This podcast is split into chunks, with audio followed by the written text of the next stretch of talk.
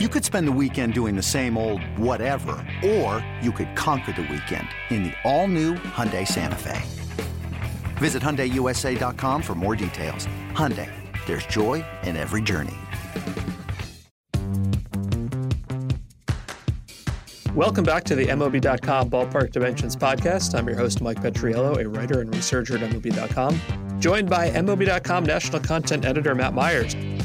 Today is Thursday, April 27th. We have to talk about the Pittsburgh Pirates, who are shockingly good, I think. We're going to get into our three batter minimum. We are going to discuss whether we are in on the apparent Jarred Kelenic breakout. We're going to talk about how the American League East is destroying baseball in ways we have not seen in some time. We're going to talk about a brand new catcher metric. And as always, Matt and I are going to get into guys that you should know a little bit more about. We're going to get into 1980s horror movies. Trust me, it's going to be worth it. First, our main topic of the day. The Pittsburgh Pirates are good. They are 17 and 8. I will admit that they are playing the Dodgers right now, so they may not be 17 and 8 by the time you read this, but I listened to this. They are 8 and 2 in their last 10. And if you look at their playoff odds at Fangraphs, they have gone from a 7% odd chance in the preseason to 24%. That's right, April games do matter. They have tripled, more than tripled, their postseason odds at Fangraphs. And yet, JT Brubaker out for the year with Tommy John. Oneil Cruz played nine games before he fractured his ankle. The season didn't get off to a good start, even by Pirate standards. And yet here we are leading an entire podcast show with Matt. Are the Pirates good now?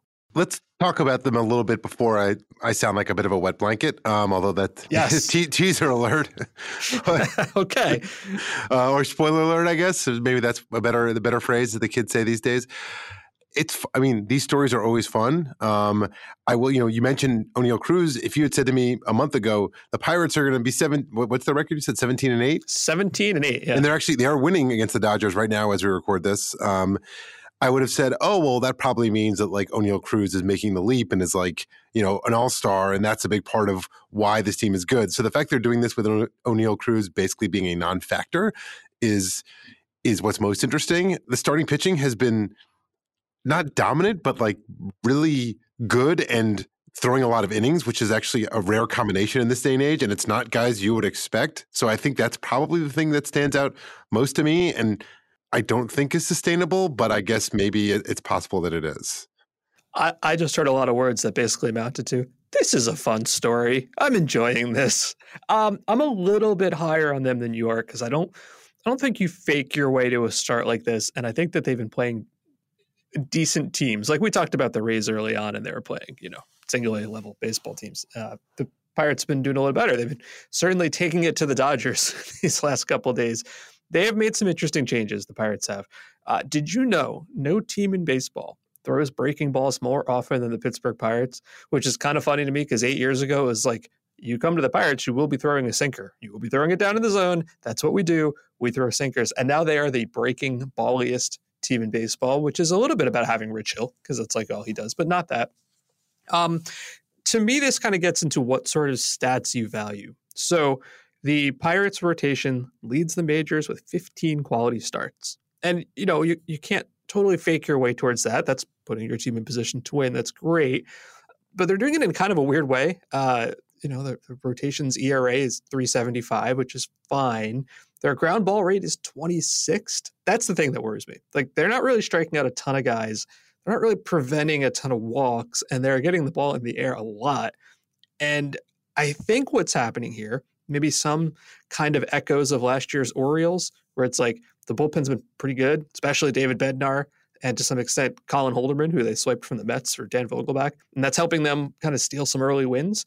Uh, not to take away from what they're doing. Obviously, like everyone expected the Pirates to lose 96 games this year, and they're not going to do that. What I think stands out to me most about the Pirates, and this is going to be the most anti analytical statement that I think you'll hear me say on the show, is just the vibes are good, right? Like Andrew McCutchen came back, and it wasn't like we've seen a lot of these where he comes back and it's his last year and it's sort of sad and he's not the guy you remember, and then you sort of wish it didn't happen at all because it just makes you feel bad. Andrew McCutchen's been great. Five homers, a 140 OPS plus. Uh, Matt, I have a question for you. When Andrew McCutchen departed the Pirates the first time, do you remember how that happened? Traded to the Giants? He was. Who was he traded the Giants for? Ooh, now you're really testing me. Um, One of the names was Kyle Crick. That's not the name I'm looking for here. you, I'm stumped. When this Bryan Pittsburgh Reynolds. Pirates, tr- Bryan Reynolds. That's what it is. People don't remember that. Like that was such an unpopular trade. Oh my God, you're trading away McCutchen. You're not signing him. They got Bryan Reynolds back. So when I was talking about vibes, I mean that's the other part of it too, right? They signed him for eight years, 106 million. It's the first 100 million million dollar contract uh, in team history, and I, I think a lot of people saw that and they were like, "Huh, that's that's not quite as heavy as I thought that that would be. Like it's not quite huge dollars." And I think what's happening here is he's older than you think. He's already 28, and they already had him through his age 30 season. They could have just done nothing, had him through his age 30 season. So they're not really like buying a ton more of his prime. I think that's what's hurting him here. He wouldn't have reached free agency until after age 30, and we've seen how that goes. Um, but he's a really good player. He's off to another good start, and it just I can't remember the last time people who are watching the Pirates just felt this happy because like they have signed a player, they're not losing a player, they're playing winning baseball, and they're doing it like in an interesting way. They have the most stolen bases in the game. Ji-hwan Bae is 10 for 11, which shocked me. And what shocked me more is he was one of those guys who got signed by the Braves like eight years ago and then had the contract voided because of the whole shenanigans that got their GM kicked out of the game. He's in the majors now. He is stealing uh, an incredible amount of bases. And old friend Connor Joe, the only reason I didn't pick him as my guy this week is I'm pretty sure I've done him before, has the largest hard hit rate increase in baseball from 34% to 52% above Randy Arozarena. I'm with you. I don't see a lot of like, oh my God, this is the next great team. This breakout is like for real, for real. But it's hard to like look past this month because it's been it's been so beyond anyone's expectations. They even extended their manager. The vibes are good. You know, you've been on Connor Joe for a while, so so props to you on that. Um, the pitching, at least the starting pitching, you know, Mitch Keller has been like a quote unquote, you know, breakout candidate for like six straight years. He's pitching well Yeah. again. He's pitching today against the Dodgers. He has five strikeouts through two, although he's given up two runs. Um, he's 27, so he's not old. Like, okay, maybe this is like finally the breakout. You know, Johan Oviedo and Roansy Contreras, they're not that they're in their they're in their mid 20s too. So it's like it's possible they're onto something. As you mentioned, they lead the league in quality starts. These guys are all like Keller leads the league with four. Contreras and Oviedo each have three. So like, I just don't think that that's something that like you can project forward. You know, guys, as the season goes on, like I don't necessarily expect these guys to keep giving them this this level of just like consistent competence. But I do think that that is like in this day and age when teams are have have to rely on their bullpens so much, getting I actually think quality starts. People mock them like quality starts, six innings, three runs. Like that's a four or five ERA. That's not good. Well, two things. Most quality starts are actually better than that. The average quality start has like an ERA below three.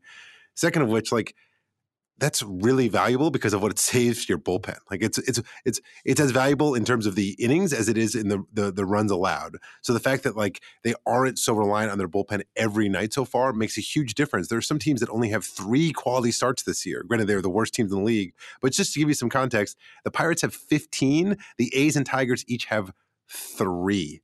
So I think that like if if I did feel that that was projectable over a full season, that the the team that they were going to lead the league in quality starts, I might be with you as a hey, maybe they're a wild card contender, but I just don't see Keller and Oviedo and Contreras being able to maintain that over a full season. Yeah, you got to split their rotation into three groups. I think like you have the two young guys who they kind of swiped in trades. Like Oviedo came over from the Cardinals in the uh, Jose Quintana trade, and he looks like he's pretty good. Um, Contreras is a huge arm, came over from the Yankees in the Taillon trade. So like I'm kind of in on young guys getting an opportunity. As you said, Mitch Keller. So he's like the second group. He's 27, um, perpetual breakout candidate. And every year it's well, I've got a cutter, I've got a sweeper. No FIP says this, no ERA says this. Like we've been waiting for this forever. And then you've got the two older guys. Um, you have Rich Hill, who's 43, and Vince Velasquez, who is 31 going on 43, because that's how long it feels like we've been talking about Vince Velasquez. I think what they've done is this. What we were going to hear from this team all summer long, aside from the Reynolds stuff if he didn't get signed, was which contender is going to trade for David Bednar, right? Because everybody's going to want another closer or an eighth guy. Now that's not going to happen, right? They are going to hang around the race. I'm going to put you on the spot before we move on. Uh, does this end in the playoffs? Yes or no? Doesn't have to be to the division. Does this end with them being one of the six National League playoff teams? I would like to say yes because I think different teams are cool and it's good to see teams like make surges, but I don't think it will. Yeah, I hate to be a bummer, but I honestly think you're right. I'm looking forward to them proving us wrong. We're going to take a break and we'll be back on the MLB.com Ballpark Dimensions podcast. This episode is brought to you by Progressive Insurance. Whether you love true crime or comedy, celebrity interviews or news, you call the shots on what's in your podcast queue. And guess what? Now you can call them on your auto insurance too with the Name Your Price tool from Progressive. It works just the way it sounds. You tell Progressive how much you want to pay for car insurance, and they'll show you coverage options that fit your budget. Get your quote today at progressive.com to join the over 28 million drivers who trust Progressive. Progressive Casualty Insurance Company and Affiliates. Price and coverage match limited by state law.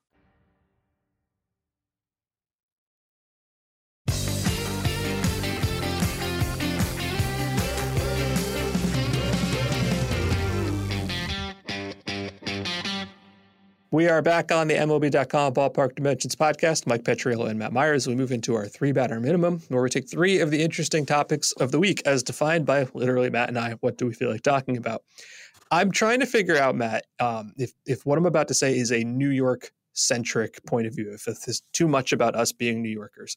Is the Edwin Diaz trade like one of the most infamous trades in recent baseball history, right? Like the Mariners had Edwin Diaz and Robinson Cano, and they didn't want Cano's contract. So they basically dumped him on the Mets and paid Diaz to do it and got back Jarred Kelenic. And at the time, everybody was like, oh my God. And then Diaz was great. And Kelenic was not. And I feel like we've gone back and forth about what that trade actually means like 11 different times. Where where are we on that trade like nowish? If if the Jarred Kelenic we're seeing right now is, you know, some version of the Jarred Kelenic we're going to get going forward, I think we're kind of at the both teams kind of got what they wanted out of the trade.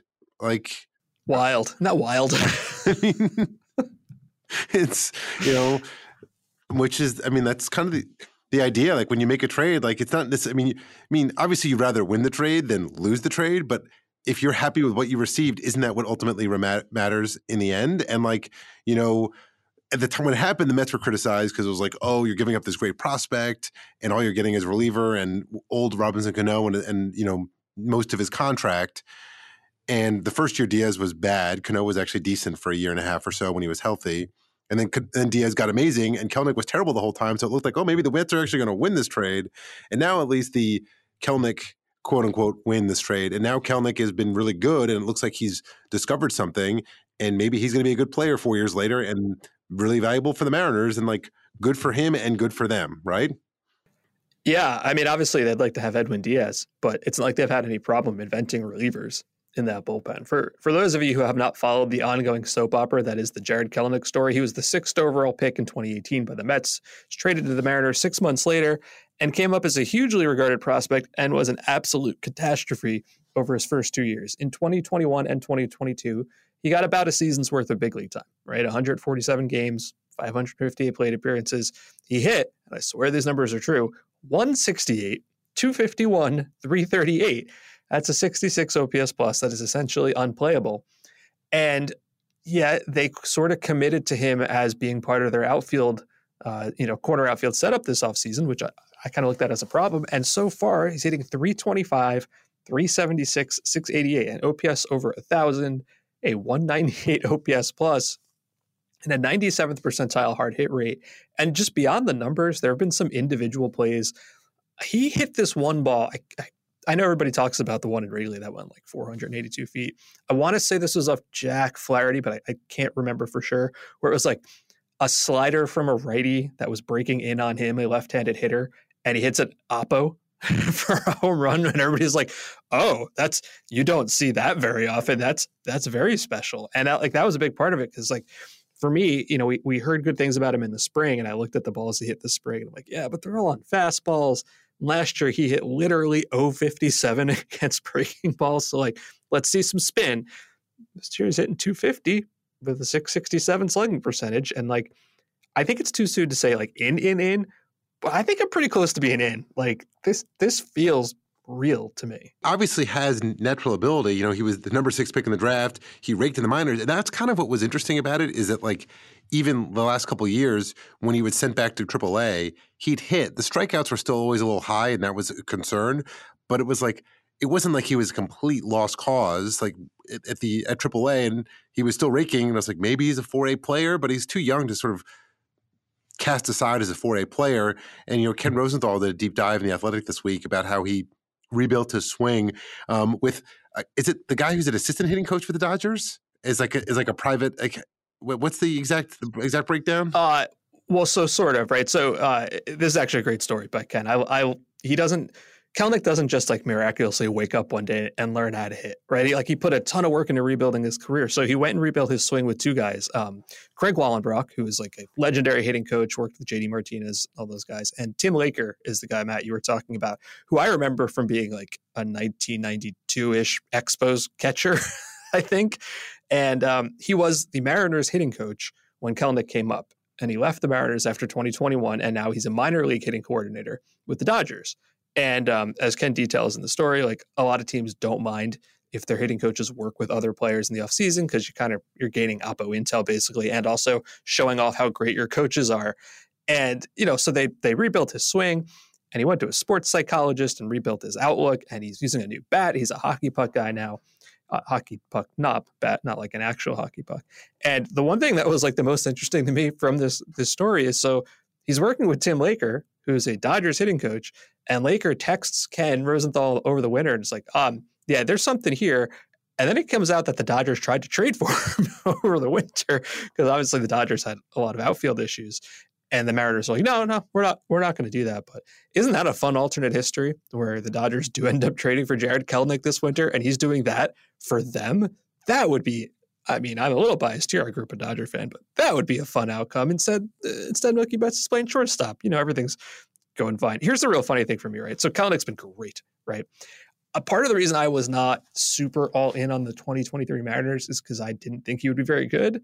And I didn't think AJ Pollock could be very good. And I thought they would have a lot of offensive problems. And yet Kelenic's been fantastic. The Mariners are still 11 and 13. This is not the outcome I expected, right? Robbie Ray's hurt, is out for the year. Kolten Wong looks like a disaster on both sides of the ball. AJ Pollock hasn't hit. I, I did not expect Kelenic would be this good, and yet still the team would be underperforming. Like that's it has nothing to do with him, I guess. I'm just I'm very surprised at this path we're on. I was kind of the low man on the Mariners going into last year, and they actually, you know, they ended up winning 90 games, and their run differential was basically a 91 team. Granted, it was the it was the exact same number of wins they had the previous year. They just didn't make the playoffs the previous year. Last year with the expanded playoffs, they made the playoffs, so the narrative was extremely different. But they didn't really do anything notable this offseason. And last year, even even in a year when in which their run differential matched their record, they were extremely good in one-run games. They were 34 and 22 in one-run games last year. That was the most one most one-run rate wins in 2022. They had 34. No other team had more than 31. Thus far this year, they're three and six in one run games. So you could see just how like swinging their results in one run games, which you know they're not random, but like it's a little bit like batting average on balls in play. You will see wild swings from year to year. They're not. It's not necessarily a predictive measure how you do in, in one run games. So I can't say I'm surprised by that. I mean, they didn't really, as I said, they didn't really do anything notable in the offseason. Like the biggest thing they did was probably addition by subtraction and trying to trade Jesse Winker, who was never a fit there. They traded him for Kolten Wong. Granted, Winker's been terrible for Milwaukee too, so it's not like he's like left Seattle and and and started hitting again. But Wong's been bad. Ray's now out for the year. Like it's not it's it's not great. Like they they look. I mean, the with the Rangers looking better and the Angels looking better, and obviously the Astros are good. They're in a tough spot. Yeah, I I feel like they really whiffed the last two years on not getting a good middle infielder. Semien would have been a great fit. Trea Turner would have been a great fit. Obviously, you know, it goes both ways. Maybe the guys don't want to play in Seattle, and that's fine. But um, at least Luis Castillo looks great. And I selfishly am happy about this as I picked him to be my AL Cy Young winner. So score one for me. Our second topic, uh, perhaps unsurprisingly, but maybe to this extent, uh, the American League East is just destroying the rest of baseball. All five teams are 500 or over as play starts today. Matt, I know you asked um, our friend and colleague Sarah Langs to look into this. What's the highest winning percentage by a division?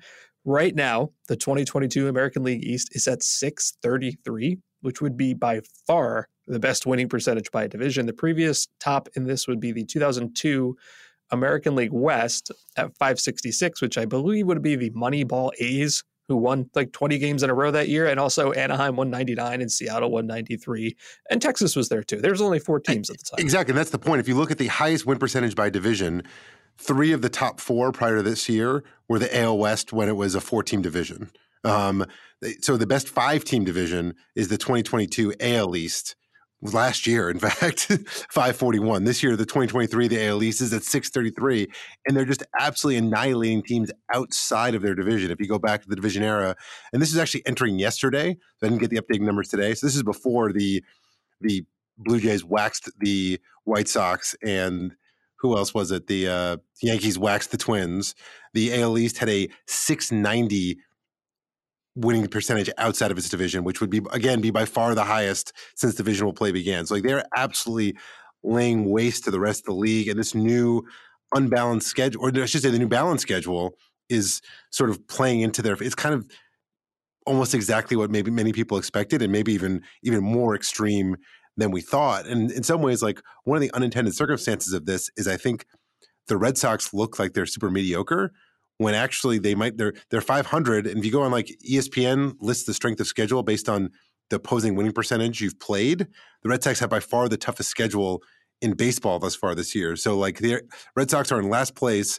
They're 13 and 13 and they're like oh the red sox aren't very good. And obviously their starting pitching has issues. They're not like by no means a perfect team but like contextually they're probably not bad but it just they just look bad in the context of the rest of the american league east I'm going to ask you a question because I think we might have different answers here. I'm going to I'm going to read the standings for the five teams in the East. Tell me which team you think uh, the win loss record to this point surprises you the most. Tampa is 20 and five, Baltimore 16 and eight, Toronto 16 and nine, New York 14 and 11, Boston 13 and 13. Which one of those stands out to you the most? Is going, huh?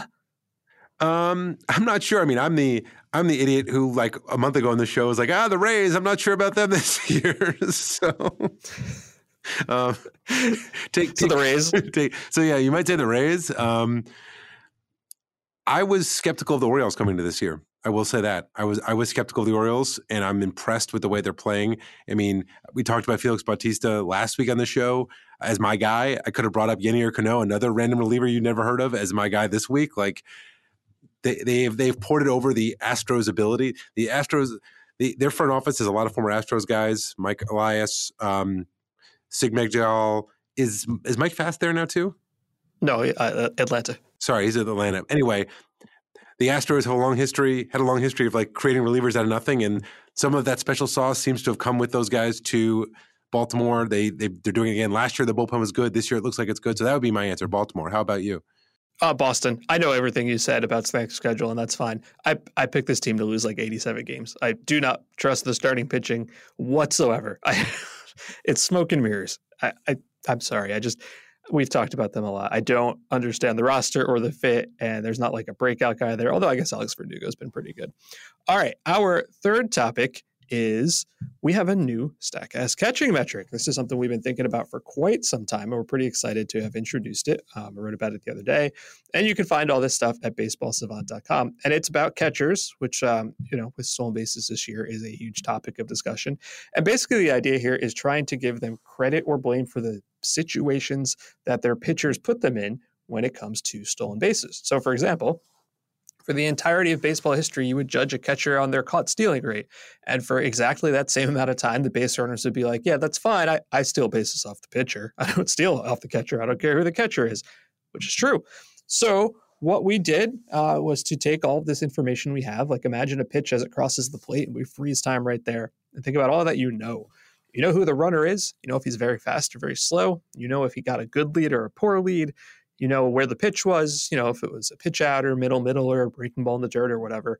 Uh, you know the handedness of the batter and of the pitcher, and you take all these things and you say based on this scenario, on this opportunity, how likely was it for the catcher to even be able to throw this guy out? So the ones I looked at mostly were early in the season, where Corbin Carroll, baseball's fastest man, was trying to steal off of Noah Syndergaard, baseball's probably weakest pitcher at holding on runners, and poor Will Smith was just getting abused. He wasn't even getting throws off and his caught stealing percentage looks like garbage.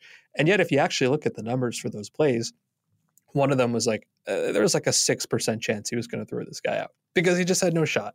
And that's like this is the first step of it, which I think is cool because then uh, at some point soon we'll roll out like a pitcher version to really show you which pitchers do a good or poor job base runner version, maybe even a fielder version. Maybe we can quantify Javi Baez actually being awesome at tags.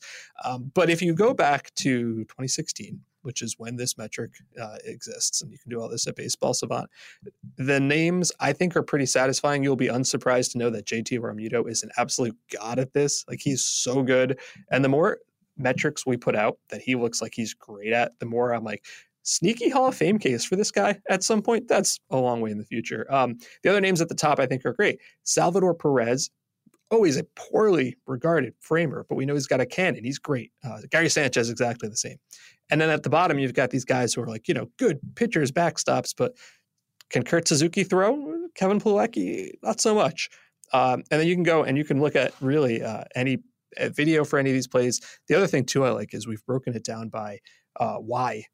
Why did he get this guy or not? Is it because he threw the ball really fast? Is it because he's super accurate? So Realmuto, for example, is the king of pop time. Nobody does this faster. It's actually below average in accuracy, which I find really interesting. He throws it super fast, and sometimes he knows where it's going. So that's the newest metric. Uh, it's the first step. You can find that at Baseball Savant. We're pretty excited about it. You know, in the piece that you wrote about this, I thought that was the most, in some ways, the most interesting thing was like, you know, I think you said Jonah Heim is the most accurate, but he's not very good. Um, and so it sort of makes me think like maybe Realmuto has it right. Like we're basically like Nowadays, usually even when throws are wild into center field, the runner seldom advances because they've sold out on a slide and the center fielder's there to back it up. So it's like really like maybe accuracy, not that it doesn't matter, but like speed is by far the most important thing. So if you can just like be fast, you have a chance. Whereas like if you're not fast, if you're not fast, you have no chance basically. So like really you need to prioritize speed over accuracy because that's the thing that ultimately is going to decide whether or not you even have a chance of throwing the batter out. It made me think of um, some of the stuff we learned from the outfield catch probability when we broke it down that way. Where like Jackie Bradley Jr. always rated pretty well, and he was very fast, but his routes were just awful. Like he never got the cleanest routes because he would just start moving and then figure out later on what direction to move in. And if you look at it the other way, the slow guys with good routes, they have good routes because they're slow and they kind of wait to see where the ball is going, and then they try to catch up, and it never really ends up working out that way.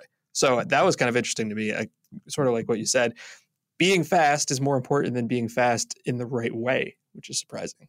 Yeah, because like you think about it, like you know, from how this differs from a throw from the outfield. Like when you're an outfielder making a throw, let's say it's a single to right field, and you see the runner coming from second to third, it will vary wildly when you scoop the ball up. When you look up, it will vary wildly based on the runner. Is he just touching third? Is he already taking two steps past third? There's like a wide variance. So in those situations, an outfielder will be able to see like, hey, I need to make my hardest throw, or I need to focus on accuracy right now. I've got him dead to rights. I just need to make sure it's accurate.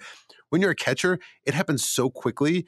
You don't have enough time to be like, oh, I'm gonna actually like just take my time and make this one a little more accurate and be a little bit slower. Like you, you can't, you there's no time to make that decision. So like with a catcher, you just have to get it out as quickly as you can every time. I, and I think the best team that illustrates that is the Red Sox because they've obviously been getting killed because they're giving up stolen bases left, right? And so if you look at their two catchers, Connor Wong and Reese McGuire, uh, the estimated caught stealing percentage for them both is it's similar, right? 15% for Wong and McGuire, uh, 20%. Yet McGuire hasn't actually thrown anybody out at second base yet. So he is a minus two in this, whereas Wong is a plus three. And every Red Sox fan I, I saw tweeting about this, they were like, oh, yeah, yeah, that tracks. That's exactly what we're seeing. And if you look at like the pop time, um, Wong is 186, which is very good. McGuire's 203, which doesn't sound like a huge difference. It's like fractions of a second, but it's, it's actually a tremendous difference when it comes to this. So, like I've said before, anytime we put out a new metric, I want to learn something, but I also kind of wanted to back up what I think is going to happen anyway. like if it's a new metric and it says, hey, JT Realmuto's bad at this, maybe rethink the metric. And I'm just pretty happy that didn't happen here. So more on that to come. Please check it out at baseballsavant.com. We'll take a break and we will be back with a pair of guys you need to know more about.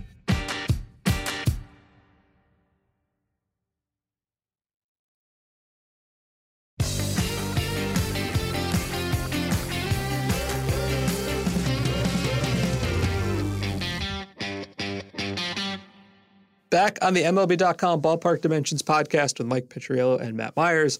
We always like to end our show with a pair of guys that you should be talking about a little bit more.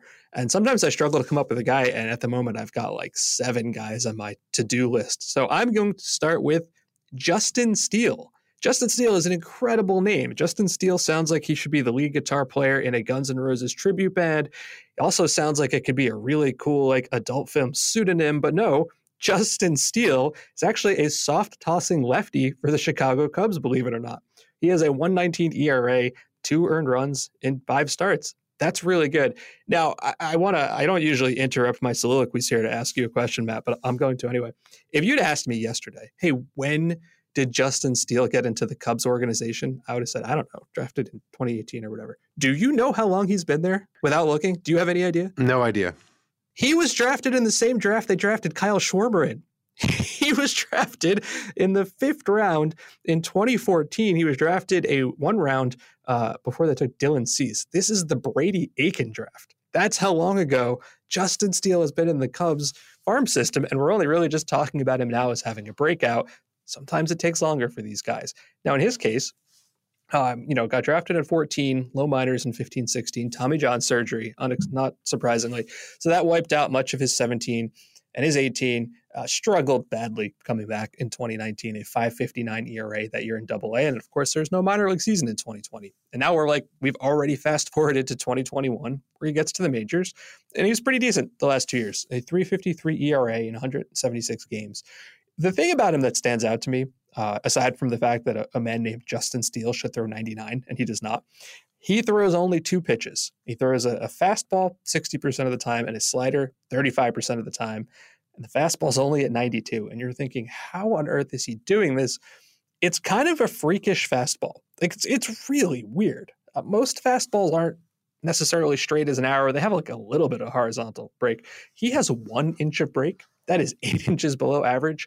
Uh, and the athletic quoted pitching coach Tommy Hottovy is saying uh, his steals is as unique as it gets. The data won't tell the whole story because each pitch has a different intent needing the numbers on the pitch aren't consistent. And I think that's exactly right. I think, is he throwing a four seam fastball? Yes.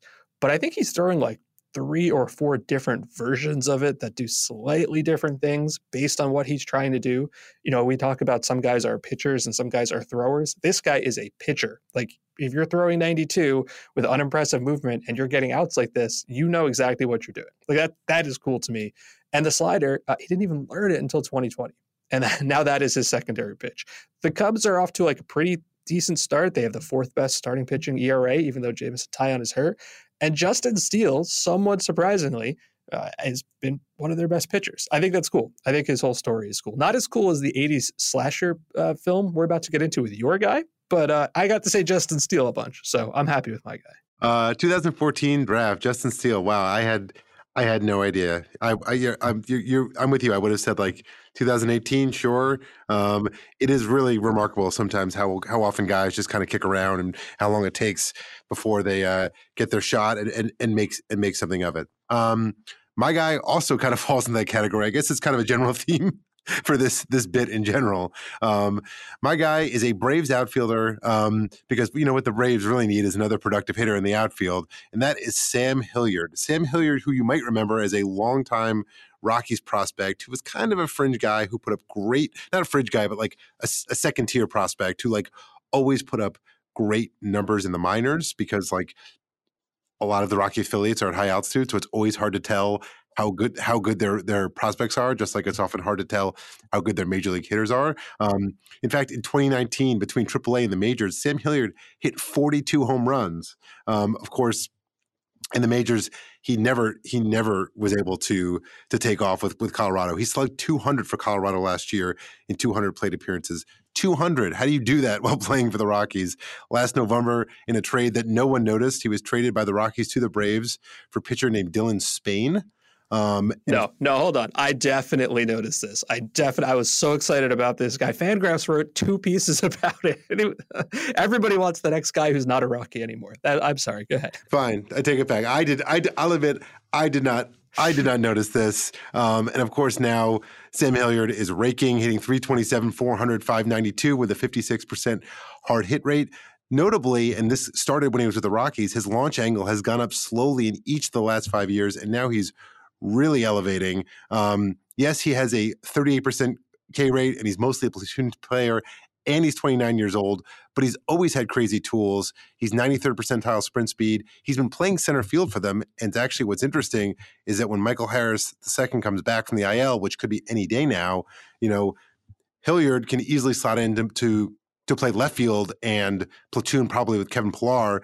And on days when he's playing with Harris in center and Acuna and right, that is an incredible defensive outfield. This also could portend the end of Marcell Ozuna's Braves career because it's hard to imagine they would let Hilliard go because I'm guessing he would have to go through he'd have to go through waivers and easily get get get swiped um, when Ozuna is hasn't hit in three years and obviously has not has not um, done much uh, to uh, earn any goodwill with uh, some of his off off field transgressions. So um, Sam Hilliard, I guess, as Fangraphs predicted, already being the, the, the next former Rocky to take off somewhere else. Wait a minute, I I can't tease the horror movie and then you don't talk about the horror movie. well, yes. I was going to get there. I was going to let you chime in with your thoughts. I will chime in. Here's here are some numbers. Um, he has a 500 batting average on balls in play, which is how you have like a 40% strikeout uh, strikeout rate, and you still succeed. I'm, I'm with you because I love the skills. Like, hard hit is great, even with Colorado.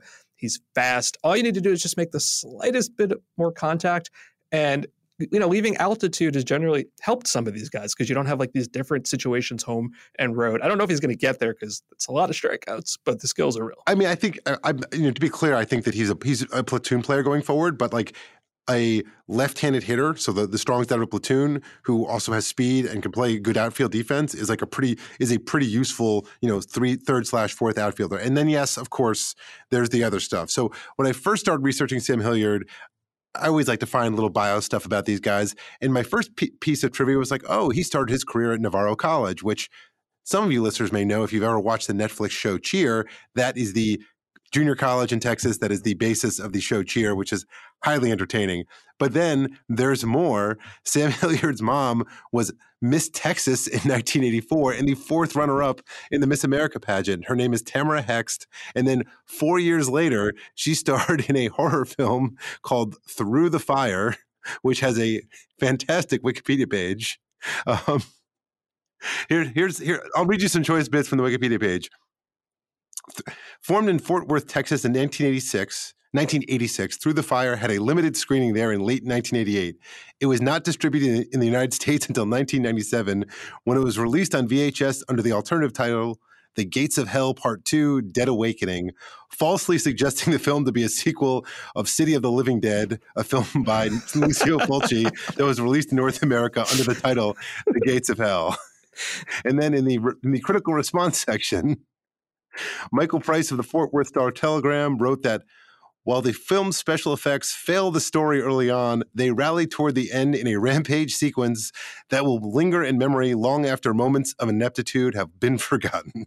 uh, I'm reading a page here. Genre horror slash sects, S E C T S, extremist cults. Synopsis Young woman asks a policeman to help find her missing sister. They find a medallion sought after by some worshippers of the demon Moloch, a beast that may be invoked and wreaks havoc, but can only be stopped with the amulet. I, I got to say, um, we need to find this movie.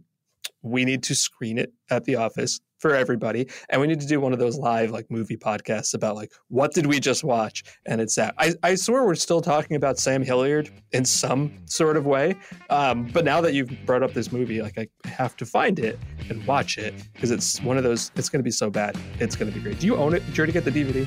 Not yet. Not yet. All right. Well, we'll work on that for next week. That will do it for this week's podcast. Don't miss an episode by subscribing on Apple Podcasts, Spotify, or wherever you get your podcasts. If you're enjoying the show or have any suggestions, leave us a rating and a review. Thanks for listening to the Ballpark Dimensions podcast. See you next week.